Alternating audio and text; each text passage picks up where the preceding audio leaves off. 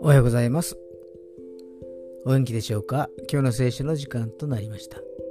今日の聖書の箇所は、旧約聖書詩編24編1節です。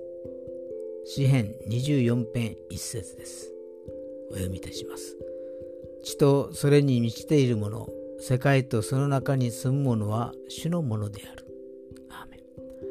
壮大なる景色に感動して心癒す可憐な花を見てその先に創造主なる神様がいらっしゃることを認める人は幸いになるから。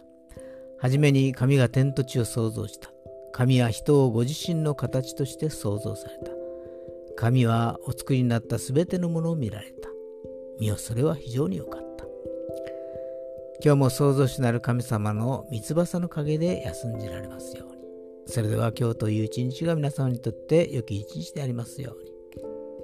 よしでした。